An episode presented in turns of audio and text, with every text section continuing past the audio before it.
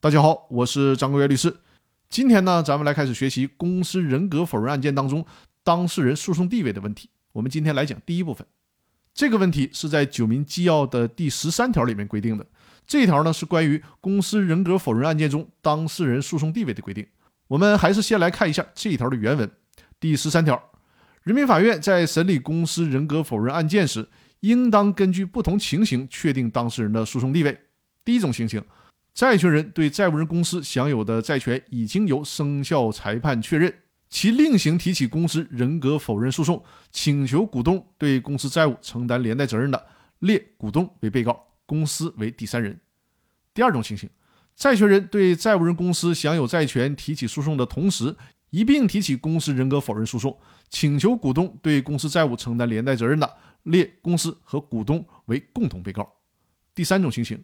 债权人对债务人公司享有的债权尚未经生效裁判确认，直接提起公司人格否认诉讼，请求公司股东对公司债务承担连带责任的，人民法院应当向债权人释明，告知其追加公司为共同被告。债权人拒绝追加的，人民法院应当裁定驳回起诉。也就是说呢，针对人民法院审理公司人格否认案件的时候。当事人诉讼地位的问题，最高法院的九民纪要分了三种情况进行了分别的规定。咱们先来说第一种情况，也就是说呢，债权人对于债务人公司享有的债权已经由生效裁判确认了，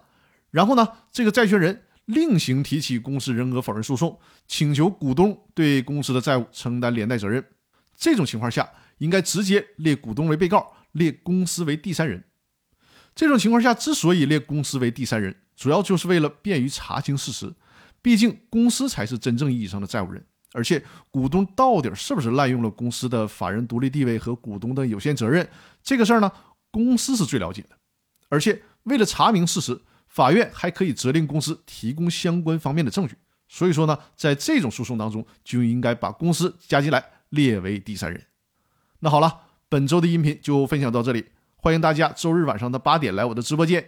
我们针对这一周的学习内容进行互动交流。当然了，如果你有其他公司股权方面的问题，也可以在直播间随时的沟通交流。那好，各位，本周的分享就到这里了，祝大家周末愉快，我们下周继续。